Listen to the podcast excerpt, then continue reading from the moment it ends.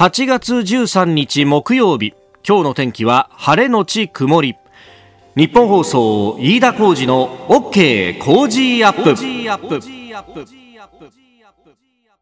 朝6時を過ぎました。おはようございます。日本放送アナウンサーの飯田浩二です。おはようございます。日本放送アナウンサーの新業一華です。日本放送飯田浩二の OK 工事アップ。この後8時まで生放送ですあの昨日はですね夕夕方というか昼過ぎに、えー、ちょっと北砂まで取材に行ってまいりまして、はい、えー、東京大空襲戦災資料センターというところにね、えー、取材をしに行ったんですけれども、まあ、ちょっと空模様を見ながらですね心配しながら、えー、取材をしてました。というのも昨日あのもうね朝の番組の天気予報の中からお昼過ぎからは結構激しい雨が降るかもしれませんよ、うん、みたいなね、はい、えー、ことを言っていたので、これはまずいと。で、あのー、取材が終わってですね、まあ、取材の模様は明日、あの、番組の中で、えー、詳しくお伝えできればなと思っておりますが、あの、取材が終わって外に出ると、やっぱりちょっと遠くからゴロゴロっと音が聞こえてきたりして、で、あの、北の方の空が真っ黒になってて、これはまずいなということで、はい、早めに帰ったんですけれども、で、あの、家に帰りががてらですね、こう、スマホで、えー、じゃあ家の近所はどういう雨雲になってるかなみたいなこう見ながら、あ、ギリギリこれひょっとしたら自転車使って帰れるかないや、雨降られるかなみたいなことをですね、ずっとやりながら、私、あの、品川と、品川区と大田区の境ぐらいに住んでますんで、はい、まあ、あの、23区の南部でさ、うん、で、こう見ながらやってたら、あ不思議なんだけどさ、昨日はさ、世田谷とか中野とか、あの辺りとかね、うん、えー、多摩の方はものすごい雨が降って、あと埼玉も大変なことになったじゃないですか。すね、埼玉は。ねえ、あの、駅の中まで水が入ってくるなんていうね、衝撃的な映像が出たりなんかしたんですけど、その雨雲がすぐ来るぞって言って、私もあの、3時過ぎからですね、ずっとこう、スタンバイをしてたわけですよ。はい、えー、そしたら、なぜか、あの、区の境ぐらいで雨雲が消えるのね。いや、本当不思議なんですけど、本当ね、ひとところにずっと降り続くような雨だったりとかして、そうなんですよね。なかなか来なくて、結局夜の7時ぐらいにちょっと降ったぐらいで、はい、完全な空振りだったんですけれども、個人的にはね。えー、まあ場所によってはもう本当にうわーって降ってびっくりしたって方もね、いらっしゃいましたよね。ねポンタさん、川崎高津区、あ、この辺りもね、降りましたね。ねうん、52歳自営業の方、昨日は午後から天気急変、雷と大雨で時々、ところどころ、道路が川のようになってました。一箇所相模原で信号が停電で消えてしまっていて、えー、乗っていた車も止まってしまわないか心配でした。本当に怖い思いをしましたと。いや局地的にこういうことが起こるっていうのがね、まあここ10年ぐらい言われてますけれどもゲリラ豪雨。え今日も大気の状態は不安定ですか？そうですね。大気の状態不安定で山沿いを中心に急な雨や雷雨のところがありそうです、はい、今日も空模様の変化にご注意くださいさあ長官各紙入ってまいりました。あ一面の構成ご紹介いたしますがあの新業アナウンサーも今読んでくれた黒山訴訟の国が控訴というもの一面トップが、えー、4紙であります。朝日毎日産経それから東京という4紙が一面トップで伝えております、えー、救済範囲の再検証厚生労働省があ厚生労働大臣が表明と。え、いうことが出てきております。まあ、あの裁判は続くということですけれども、まあ、新たなあ、まあ、再検証をして、えー、本当に雨が降ったのかどうかというのを今の科学的な知見で、えー、もう一回調べ直すというようなことも合わせて出てきております。まあ、これについて後ほどね、えー、7時台、えー、今日のコメンテーターの飯田康之さんとまた深めていこうと思っております。えー、あごめんなさい。それから読売新聞ですが、えー、衛星の開発一元管理というのを一面トップに上げてきております。あのー、予算の効率化や新しい組織を作ってでそこで一元管理をして人工衛星の、まあ、計画開発戦略を決める方針を政府が固めたということであります。まあ、あの人工衛星、えー、かつてであればもう国家事業であってそしてあの安全保障などに主に使うというものでありましたけれども、まあ、今はえー、民間が使うということが結構多くなってきているということもあって、まあ、市場のニーズなども汲み取りながら、えー、計画に反映させていくというシステムを作ると。まあ、あの、今までであれば、えー、各省で、えー、その省の目的に合った衛星をボコボコ打ち上げようと、えー、するみたいなことがあって、例えば内閣府が即位衛星の導きというものを使ったり、文部科学省が、えー、自然災害把握に使う第一2号。まあ、これはあの、文科省がその下に、まあ、気象庁なども抱えているという事情もあるるんでしょうけども、えー、他にも、国土交通省は、あ、気象庁は国土交通省の下か、えー、気象庁はひまわりで、えー、天気予報をするために国土交通省が打ち上げたりとか、まあ、確かに用途に合わせていろんな衛星打ち上げるのもいいことなんですけども、まあ、あの、できれば効率化したいということがあるようであります。えー、そして日本経済新聞は、あ2019年の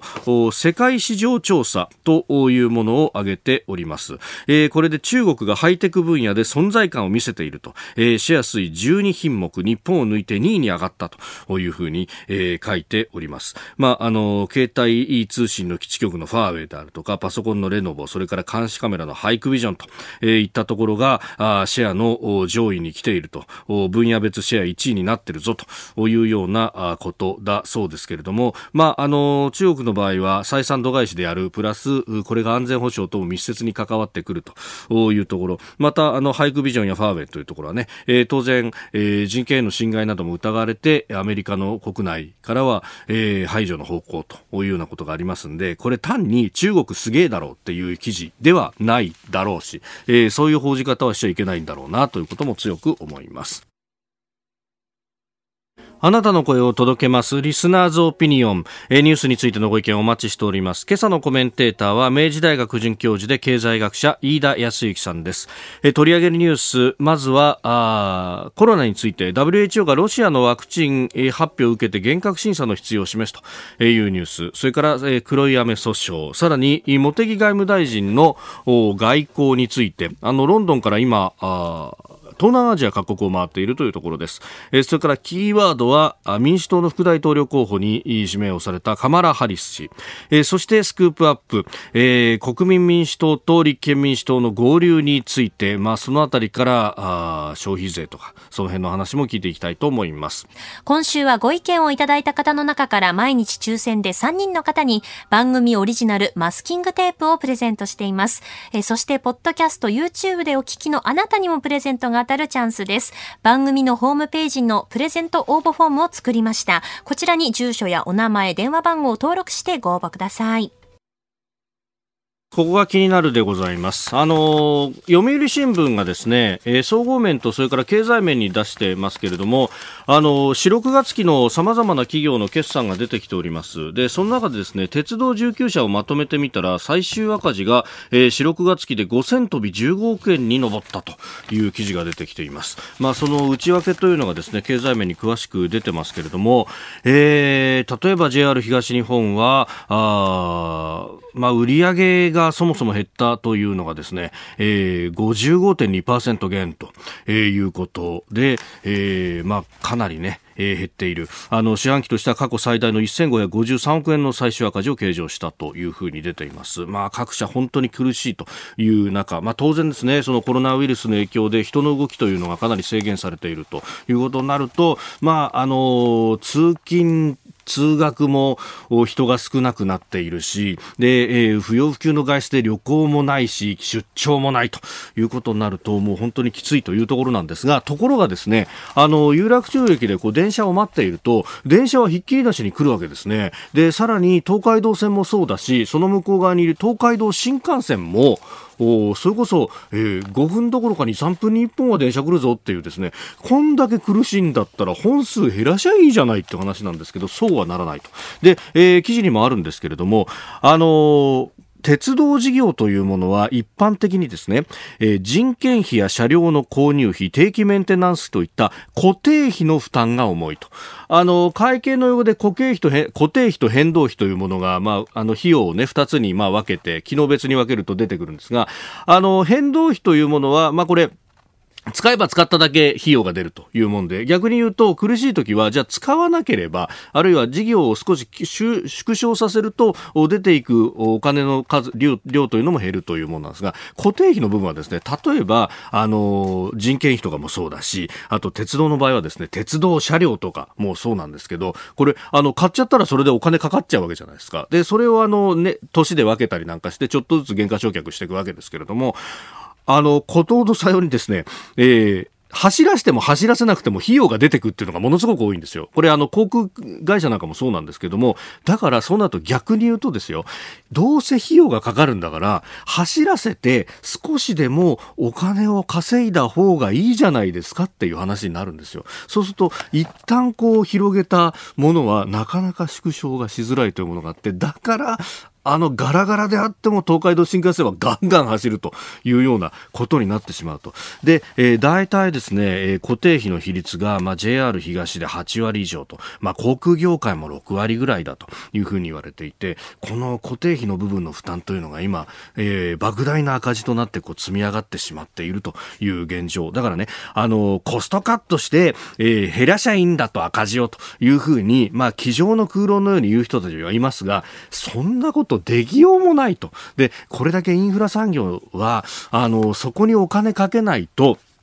逆に言ったらですね、じゃあ、あの、古くなった車両をもうギリギリの状態で使い続けるということになると、安全面がどうなるんだという話、あるいは、えー、コストをカットしましょうということで、じゃあ、保線の費用を削りますって言ったら、それこそ安全面どうなるんだって話になりますんで、なかなかそれもできづらいという、この致し返しの状況というのをわからないと、えー、え、すぐに赤字を減らせということにはなかなかなりづらいというところだと思います。折しもですね、昨日は8月12日、えー、日航ジャンボ機の墜落の事故から35年を迎えたと、えー、今日の一面で、えー、各紙がですねあの昨日の異例の式典の模様などを写真で、えー、出しております。あの安全というものが何より大事なんだということ。で、えー、その安全を担保するためには当然お金をきちんとかけなければいけないということ、えー、これだけ赤字が続いている中ではあるんですがだからといって、えー、削っちゃいけない費用というものが厳然と存在するということ、えー、これをですね肝に銘じなければいけないなと改めて思います。この日航ジャンボ機の事故を後世に伝えるという目的があって、えー、日本航空は安全啓発センターというのを羽田空港の近くの新整備場のあたりに作っております。で、ここはもともとはこの日本航空の社員の方々の研修と教育ということで目的でできたところでありますが、今ですね、あの、まあ、コロナの前に取材をした時に言っていたのが、あの、センターの方々が言っていたのは、いや、あの、もういろんな人が来ますと。で、えー、ちょっと前までは、あの、運輸関係、例えば、あの尼崎の大きな事故を起こしてしまった JR 西日本の方々が新人研修で来られたりとかそういったこともあるんですがそれだけじゃなくて今はあのいろんな、えー、一般企業の人たちも研修の一環としてやってくるんだと。人の命というのがどれだけ大事か。それに対して、えー、自分たちの仕事だって関わりがないわけじゃないと。例えば放送局だって、えー、我々の情報一つで天気予報だとかですね、えー、命を救うかどうかっていうこうところがあるわけで、えーえー、全ての業種がまあ関わっていると。いう意味、えー、そしてそのためにはあきちんとしたあお金の使い方。お金を使うべきところにはきちんと使わなきゃいけないと。いうこと。こともあるんだと。赤字が、えー、赤字だから全部削りゃいいっていうような単純な話じゃないということを思い至りました、えー、ご意見お待ちしてます。COZY コージーアットマーク 1242.com です。あなたの声を届けますリスナーズオピニオン。お盆休みに入っていてそしてあのー今ね、えー、夏休みに、まあ、短いながらも入りましたよという学生さんも聞いてくださっているようで、えー、メールやツイッターをいただきます。あの飯田泰之さんへの、ね、質問のメールもあったんで、後ほどちょっと、ね、聞いてみようと思うんですが、はい、えー、こちらも17歳板橋区の学生さん、淳さんという方、うん、えー、香港の、ね、ことについて心配をしています。どんな状況になればあの国家安全維持法なくなるんでしょうか。こ難しい質問でしてね、あの結局、まあ、極論を言うとですね中国の共産党の支配というものがなくならない限りおそらくはなくならないんだろうと、えー、なぜならこれがあることで、えー、中国はあの広すぎる国土多すぎる人口を縛る形でしか統治ができないと。本当は、えー、少数民族も含めて民族自決ですよというふうにやりゃいいんだけどそうはならないというところで、えー、香港もその見せしめのようにあの国家安全維持法が作られているということことを考えるとその体制が変わらない限りはなかなか変わらないんじゃないかと。ええー、まずはあの法律を暴虐のために使わせないように、えー、国際社会は監視を続けていかなければいけないということを強く思います。さあ、7時台はコメンテーターの方々とニュースを掘り下げます。今朝は明治大学准教授で経済学者、飯田康之さんです。おはようございます。おはようございます。よろしくお願いします。はい、まもなく7時になりますが、すでに有楽町日本総屋上の温度計30.9度と。そうなんですよ。あの、この建物に入るときに接触式の体温計があるんですけれども、はいはい、そうですね、確かにね。あの、もう外が37度とかだと、これあの、どうなるんだと。本当なんかやっぱこう、髪の毛とかが熱せられてる分だけ、そうあの、7度超えちゃったりするらしいですね。そう、だって外に向けたら37度超えてるわけですからね。いやー、本当困ったもんですね。暑い。えー、今日も一つぼちぼちやっていきましょう。よろしくお願いします。はい、お願いします。お知らせ挟んで7時になるところです。ここで、ポッドキャスト YouTube でお聞きのあなたにお知らせです。ラジオのニッポン放送飯田浩司の OK コージーアップではお聞きのあなたからのニュースや番組についてのご意見そして新型コロナウイルスについてお仕事への影響生活の変化政府の対応へのご意見などぜひメールツイッターでお寄せください。番組で紹介いたします。海外でお聞きのあなたそして関東以外の地域でお聞きのあなたメッセージ情報もお寄せください。よろしくお願いします。では最初のニュースこちらです。WHO ロシアのワクチン発表を受け厳格審査の必要を示す。WHO 世界保健機関はロシアのプーチン大統領が世界で初めて新型コロナウイルスのワクチンを承認したことを発表したと受け、えー、安全性に関して厳格な審査が必要だとの見解を示しました。えー、3段階ある臨床試験のうち2段階目までしか終わってないということで、まあ、最終試験これからだということだそうですが。はい、まあこれはあの、ロシアが今後ですね、はい、えー、この、まあ、コロナウイルス関連のウイルス、あウイルスじゃねえ、あの、ワクチンのマーケット、市場で、うんうんうん、まあ、なんといっても先行者利益、はい、先に普及したことによる利益というのを取りたい一心で行われた、うん、あまあ、えー、決断だと思いますね。はい、まあ、やはりですね、こういったワクチン、えー、類っていうのは、先に普及したものが、あまあ、適用例が多い。で、徐々に副作用が出やすい人、出にくい人とかも分かっていくので、はい、先に始まった方が確かに市場を取るには有利なんです。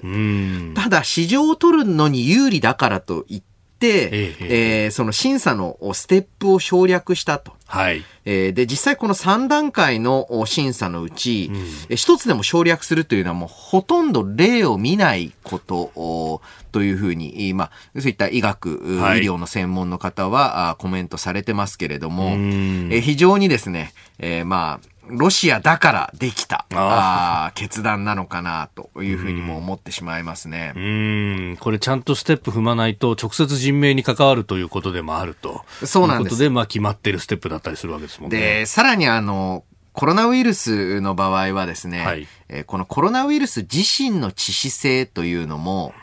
まあ、あの、もちろん一般の、まあ、風邪とかインフルエンザよりははるかに高いわけなんですけれども、ではあ、このワクチンに比べてどの程度安全なんだと。はい。えー、まあ、かつての、いわゆる天然痘のように、うん、本当にもうかかってしまったら、もうかなりの高確率で、えー、まあ、亡くなってしまう。という場合であれば、こういった緊急措置というのもあり得るのかもしれませんが、はい。えー、この、まあ、いわゆるコロナウイルスに対して、えー、そこまで、えー、まあ、安全性確認されてなくても接種するというまでの、えー、喫緊性があるとは、まあ、ちょっと私は思わない。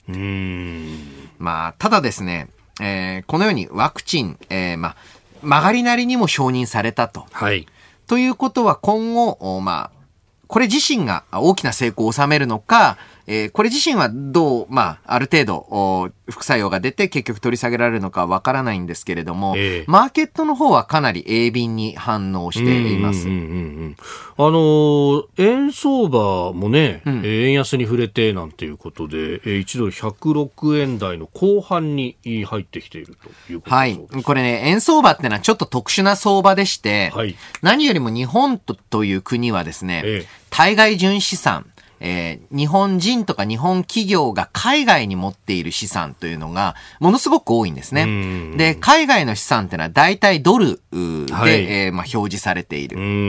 で、えー、経済問題に不安が、世界経済に不安が生じると、はい、えー、日本企業や日本人は海外に投資している資産というのを円に変える。もうちょっと正確に言うと、まあ、為替ヘッジという取引によって、為替レートの影響を受けないように、はい、えー、まあ、なんといっても日本企業、日本人って、最終的に負債を返す、借金返すとか、企業だったら従業員の給料を払うとき、円で払わなきゃいけないので、はい、ある意味円になって利益が確定するわけですよ。で、えー、そういった、まあ、利確の動きというのが、はいえー、早まると。そうすると円需要が強くなるので、はい、経済が不安定になると、よく安全資産としての円が買われという。あそうですね。そういう解説よく聞きますね。うん、別になんかその世界的に日本円が安全なんではなくて、日本人が特別に海外に、世界的に見ても圧倒的トップの対外純資産を持ってるので、不安を感じた時に円に変える人が多いうんなぜならば日本人が多いからと。はい。えー、日本企業が多いからと。えー、そういった流れなので、少し世界経済全体に明るい兆しが見えると、むしろ、えー、その動き弱まって円安に動くということになるんですね。はあ、今回はワクチン開発がっていうのが、それになったわけですね。すねえー、まずはあコロナについてロシアのワクチン発表を受けてというところを取り上げました。おはようニュースネットワーク。取り上げるニュースはこちらです。政府黒い雨訴訟をめぐり控訴。援護地域拡大を表明。政府は昨日広島市への原爆投下直後に降ったいわゆる黒い雨をめぐる裁判で国の援護対象区域外にいた原告84人全員を被爆者と認める広島地裁の判決に対し広島県広島市とともに控訴しました。控訴理由について語る安倍総理大臣です、これまで、えー、類似の最高裁判決、とも、異なることなどから本日上訴審の判断を仰ぐことといたしました。同時に黒雨地域の拡大も視野に入れ検証することといたしました、まあ、引き続き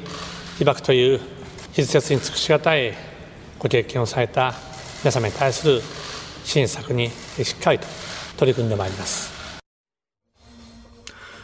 えー、まあ、控訴ということも大きく報じられてますが、まあ、一方で、援護対象地域の拡大を視野に入れて検証をまた行うと。いうことが柱のようです。そうですね。あの、この問題、もともとの発端はですね、はい、えー、黒い雨、えー、というと、まあ、いぶせますじ、というより、まあ、今村翔平監督の映画のイメージ強いかもしれないんですけれども、はい、えー、この黒い雨が、あまあ、降ったあというふうに、まあ、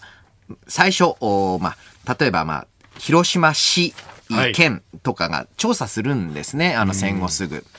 うん、で、えー、その時の調査結果をもとに、えー、黒い雨による被爆の対象区域というのを決めたと。はい。で、えー、その区域に入っていた人については、まあ、いわゆる被爆者として認めて、様々な支援を講じるというのをやってきた。はい、わけなんですけれども、この当初の検査がですね、うん、結構手が回ってなかったんじゃないか。まあ当然ですが、うん、えー、まあ原爆落とされて、はい、で戦争終わってというか負けて、うん。その中で本当に限られた職員が駆けずり回って、はい、なんとか特定した区域なんですね。で、実際様々な証言、というのを聞きますと、はい、もっと広範囲に黒い雨降ってたみたいだと。なんですが、やはり時を経るにつれ、その特定がどんどん困難になっていく。はい。で、これに対して過去のいわゆる判決では、まあ、認めてこなかった。それと整合性を取るために、はい、今回も控訴ということになるんですが、うん、一応あの、広島県広島市も、えー、広島県も広島市も、はい、えー、控訴となっていますけれども、えー、これはあの、制度上国側が控訴するとなったら、えー、市、県も控訴せざるを得ない、えー、という話で、えー、市、県については本来は控訴したくないという姿勢だったわけなんですけれども、この、まあ、これについては、あの、柳田国夫の、まあ、空白の天気図という、まあ、あの、まあ、ルポルタージュ、ノンフィクションありますけれども、はい、えー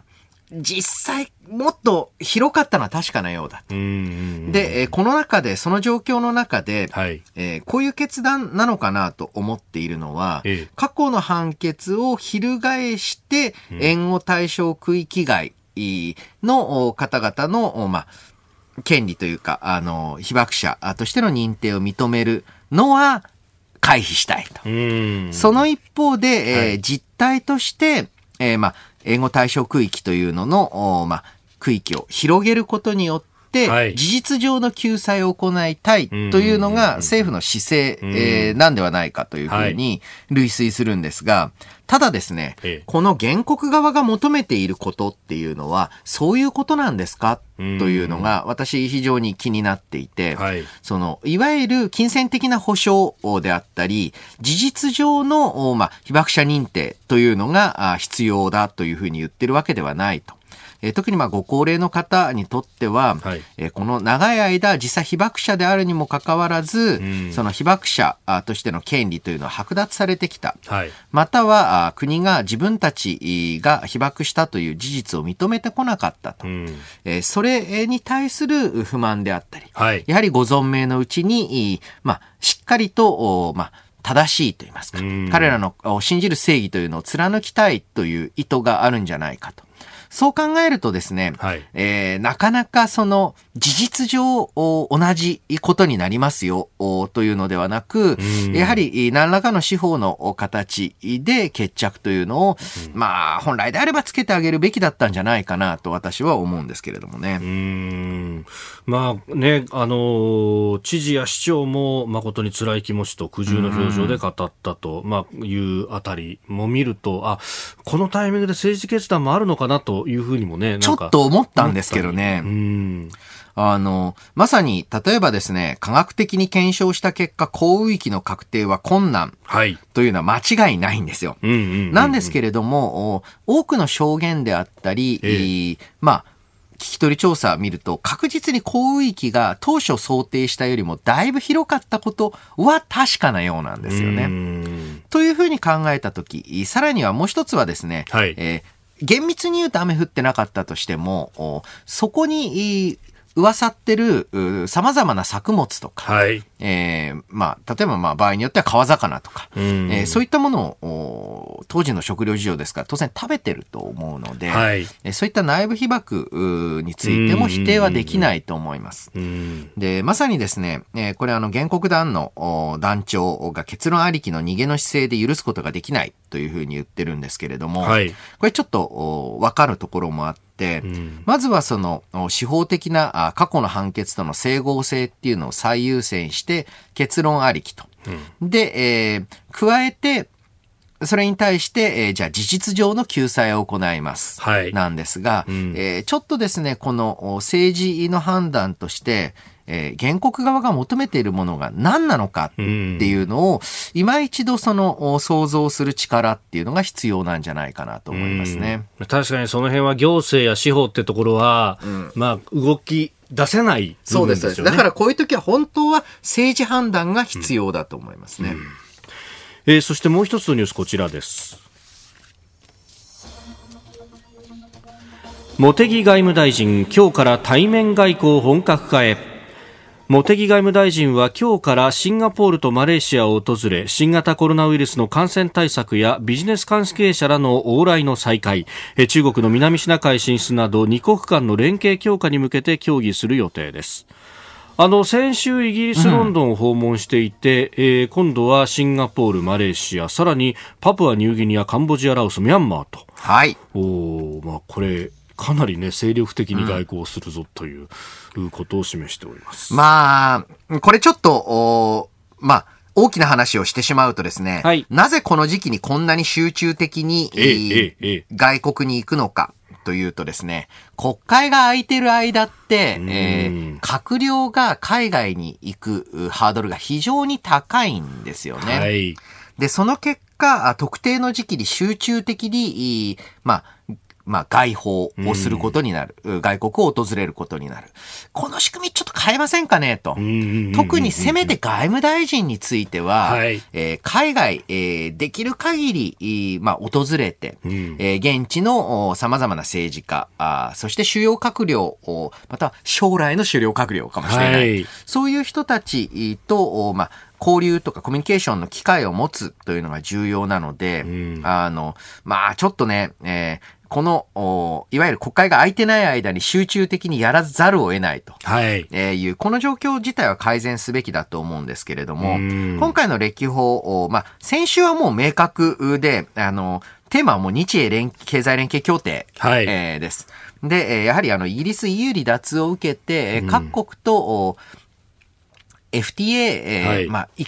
倍の、えー、つまり一国対一国の一対一の、まあ、経済連携協定というのは非常に求めていますので、その詰めの段階で、やはり、まあ、あの、はい、外相を行ってしっかりまとめてくる。えー、これもわかりますし、そして、え今日から、そして、えー、まあ、えー、20日から、あはい、この、まあ、南アジア、えー、東南アジアですね、うん、東南アジア地域、太平洋地域というと、これはやはりですね、今後、えーまあ、世界の安全保障体制の中で、はい、まあ、日本ができることは何なのかと。で、えー、確実に中国の勢力が拡大している地域ですと。で、一方で、アメリカ、あオーストラリア、はい、あイギリス、まあ、ニュージーランドもですけれども、えー、そういったあ、まあ、いわゆるアメリカ側の、おまあ、グループというのに、まあ、日本はもう属すことになるはずなんですね。はい、で、その中で、えー、ただ日本はアメリカに比べると現時点でも中国との距離感というのがやや近いと。はい、で、えー、この中国との距離感の相対的な近さっていうのをどうやって日本が外交の力として活用できるかというのは非常に重要です。まあ、これからですね、えー、まあいろいろ外交難しい局面かと思いますが、はい、どういう成果が出てくるのか見ていきたいですよね。続いて教えてニュースキーワードです。カマラ・ハリスアメリカ大統領選挙の民主党の候補となるバイデン前副大統領が現地11日。副大統領候補に黒人女性のカマラ・ハリス上院議員を選びいよいよ選挙戦が本格化します、えー、昨日も速報でお伝えしましたが、えー、高齢のバイデン氏は当選しても2期目を目指さない可能性がありまして万一の時に職務を引き継ぐのは副大統領のハリス氏となります。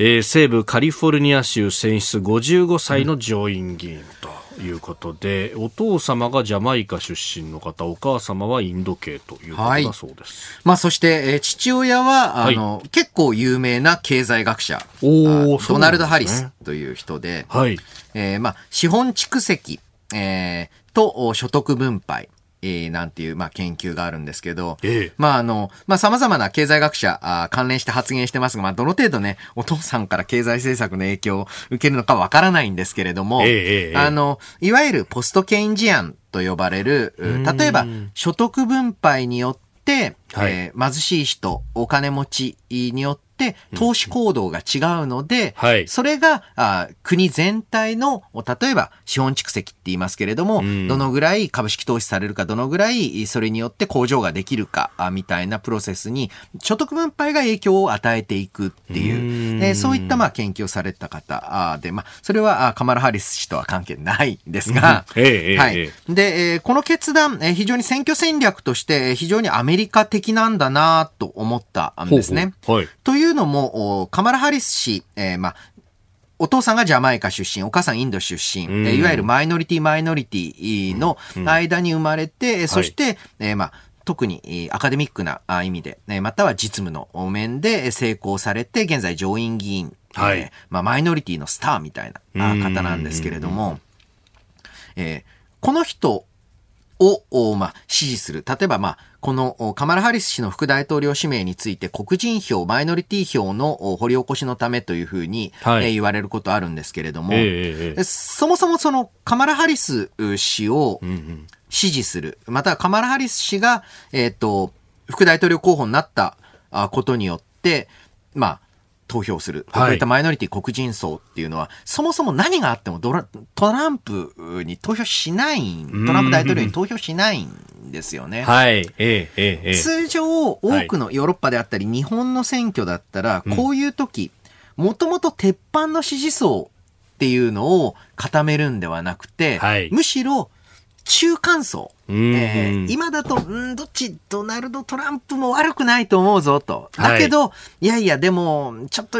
発言見てると不安だな、みたいな、スイングしている層に受けのいい副大統領候補っていうのを選ぶ。こういうの注意投票者の議論っていうんですけれども、おかげでやっぱだんだん真ん中に政策が寄ってくる。人選が寄ってくるんですよね。はい、えー、一方でアメリカの場合は、こういう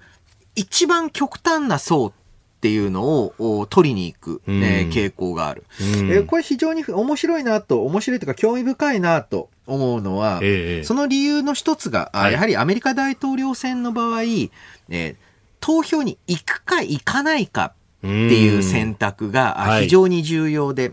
かつ、やはりあの、若年マイノリティ層ですと、はい、えー、まあ、有権者登録の割合であり、そしてまあ実際の投票の割合が、まあ、特に何もしないと非常に低い可能性があると。それを高めていくという戦略なのかなと。これなんかがですね、はい、えー、結構その、大幅に投票率が動く。まあこれ典型的なのはやっぱオバマ大統領当選の時ですけれども、この投票率を動かすことによって選挙結果っていうのに影響を与えていこうという、ちょっとあたあの日本ではあまり見ない動きなんですね。はい、まあ日本だと投票のね、えー、投票権の部分っていうのはもう、あの自分の住民票のある住所にあの黙ってても送られてくる。黙って送られてきますから。これ、アメリカの場合は自分で登録しに行かないと、まず投票権がないんですよね。うん、だからそこの部分で、やっぱり黒人マイノリティの若年層っていうのは、え、そもそもさ、こんな投票したって変わんねえだろって言って行かなかったっていう。まあヒ、ヒラリーさんが負けたっていうのは、そこに原因があるんじゃないかって指摘ありますよね。うん、あとはまあ、もともとそこまで政治的な関心が高まってないと、はい、まあ、あの、有権者登録に行くっていう考え方にならないうちに実際の選挙が始まって走り始めちゃって終わっちゃうっていうこともあるかと思うんですが、この日本の場合もこの戦略って、一部、まあ、あの、活用できるんじゃないかというふうに思ってる。よくですね、えー、若者の投票率が低い、もっと選挙に行こうっていう、はい、まあ、僕はしょうもないキャンペーンだと思ってるんですけど、うん、あの、そんなこと言ったってしょうがないんですよ。うん、こんな全体的なこと、中立性を装ったことを言わずに、はい、この候補に投票するために、この候補に一票増やすためにみんな投票に行こうっていうふうに言わないと刺さらないんですよね。あの、だからこそ、このアメリカの、まあ、今回の場合は民主党の戦略っていうのは、はい、今後、例えば日本の、まあ、与党だってそうですし、え野党は特にですね、掘り起こし、票を掘り起こすときに、真ん中によって、つまりまあ自民党に今だったら、よって票を獲得するんではなくて、これまで投票に行かなかった層が、この人に投票したい、または別にこの人に一票入れたいって思わせる。えー、それこそがね、えー、実際のところ投票率の向上だし、投票率向上させましょうって、まあ、正直言うと楽なんですよ、うん、だって特定の候補を応援すると、はい、あいつは敵だ味方だってなるけど、えーえー、投票率を上げようっていうとなんかみんなまあ僕もね投票率は下がれとは全然思わないので、うんうん、なんかあの誰も攻撃できないそして実効性がないことを言っているそれはっきり言って意味がないと。ですから、あの、本当に投票率を上げたければ、この候補者に投票するために投票所に行こうって言わないといけないと思いますね。えー、今日のキーワード、カマラ・ハリスでした。えー、メール、ツイッター、カマラ・ハリスさんについていただきました。はい。まなみさん、女性、会社員の方、この方はカリフォルニア州のオークランドで聞いてらっしゃる方です。はいえー、オークランドはカマラ・ハリスさんの出身地だそうです。ああ、そうですよね。えー、カマラさんはインド系の2世ですが、アメリカでは黒人として認知されています。インド文化を継承しながら黒人としてのアイデンティティを持ちながら育てられたそうです。うん、実は私の娘もオークランドで生まれ、日本人と黒人のアイデンティティの中で育ちました。うん、ですんで、シンパシーを感じざるにいられません。カマラさんがランニングメイトになって一気に心強くなったバイデンさん頑張ってほしいです。なるほど。うん、そう、まさにあの、カリフォルニアは、はい。どう転んだって民主党が取る。うん、ですから、ね、これからの勝負どころというのはスイングステートと呼ばれる、まあ、どちらに転ぶかわからない、うん、えー、そういった州の動向ですよね。はい、続いて、ここだけニューススクープアップです。この時間、最後のニュースをスクープアップ国民民主党の玉木代表、立憲民主党との合流をめぐり反対多数で分党を表明。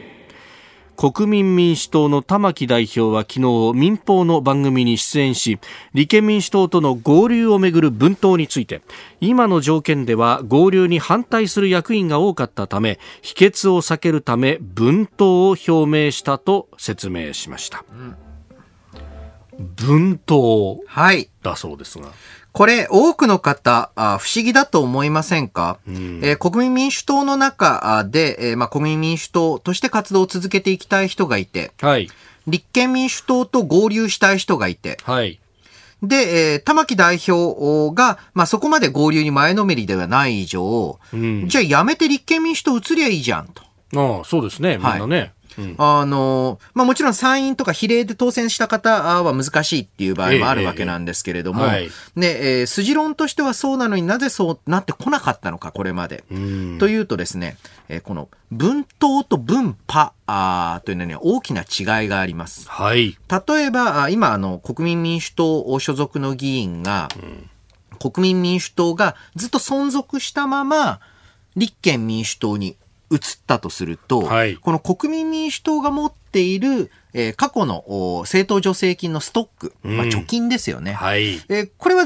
全然もらえないんですよね。うんうんうん、で、立憲民主党としても、うん、まあ、その持参金がない状態で来てもらうよりは、はい、なんとか、まあ、本当だったら完全に、まあ、合流といいますか、合併して、はい、えー、まあ、合併してっていうか、もともと同じ政党だった気もするんですけれども、そうですね。すねあのー、ですからまあ、その、旧民主党時代からの、はい、まあ、えー、貯金っていうのを、ええ、まあ、また、えー、一緒に使いたいと。えー、で、えー、実際まあ衆議院選、えー、迫っているという噂もある。はい。っていう状態ですと、その資金ちょっと立憲民主党厳しいというふうに言われてるんですね。えー、えーえー、なので、えー、まあ、旧民主党の、はい、まあ、お金を当てにするということ。で、えー、まあ、一方で国民民主の方はですね、うん、えー、特にまあ、玉木さん、別に私、玉木さん、えー、特に仲いいわけでもないですけれども、わからんでもないのは、ずっと、はい、正直国民民主と立憲民主、全然政策的に相入れないと思ってます。うんうん、よく昔一緒の政党にいたなと思うぐらい違うんですけれども、はい、で、えー、そういった中で、えー、なんで何回もこの合併とか合流とかそういう話が出るのかって言ったら、この、やはり、えー、貯金のストック、はい、政党助成金の貯金っていうのの取り扱いをめぐる問題っていうのがあるからだと思います。うんうん、だから、あまあ、一回と言いますか、分党という形で、はい、えー、まあ、新しい党を作る。二つ作る。はい。とすると、まあ、仮に、新国民民主党と、うん、えー、立憲合流党みたいな、はい、まあ、そんな名前しないと思いますけれども、っていうふうな党を、あの、一回ば、あの、作っていくと、今度人数割りになるんですね。で、その人数割りにして、一回もこの話生産しませんかっていうのが。で、それがないとですね、立憲側としては、はい、いやいや、民主党でどっちかって言ったら多数派だったのはうちらだろうと。うちらにその助成金来ないのおかしいだろ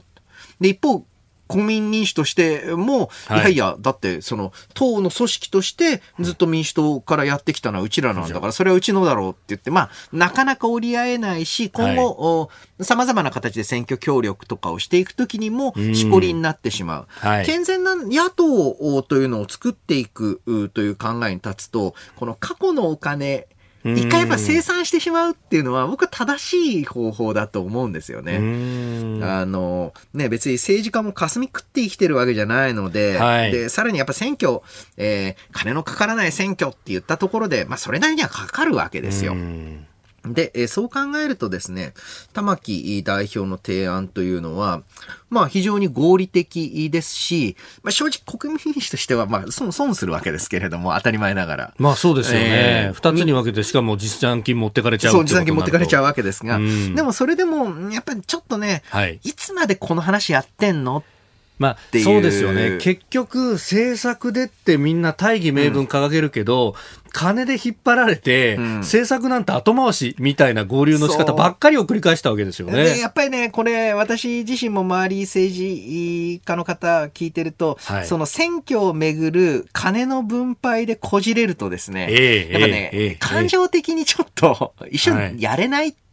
う感じになるんですよね。あの、結構、あの、だから執行部に嫌われて、はい、公認のお金を、振り込まなかったらそれは違反ですけれども、えー、公認のお金を振り込むのを遅らせるとかね。そういうの結構あるので、はい、話聞きますんで、えー、えー、そういったまあ金の問題でぐじぐじぐじぐじ言い続けないためにも必要な措置だったと思います。で、え実際ですね、え今後、野党というのがどういった形で、えまあ、国政というのに影響を与えていくのか。はい、で、えかつて、えー、と言いますか、あの、まあ、55年体制のような、え要はもう自民党が全部決めますと。で、えそれに対して社会党が時々ちゃちゃ入れますみたいな、その、えー、まあ、慣れ合いの、ええ、まあ、国会というのには戻ることないと思うんです。そうするとですね、えー、やはり野党からも提案をしていく、はい、議論していく、そして政策立案できる政党っていうのを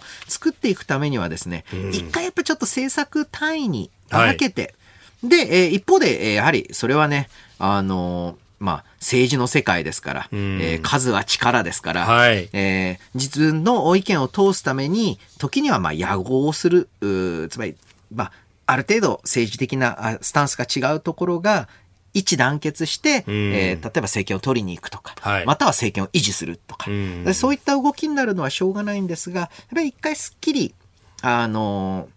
政策単位で、政策思想の単位で、えー、まあ、別れた方がいいと思いますね。そのためにもいい一歩になると思います。まあ、そうすると、この先ね、あの、立憲の方は、まあ、憲法も守り、で、まあ、今までの路線でいくと思いますけど、国民民主の方はこれですっきりして、まあ、消費税も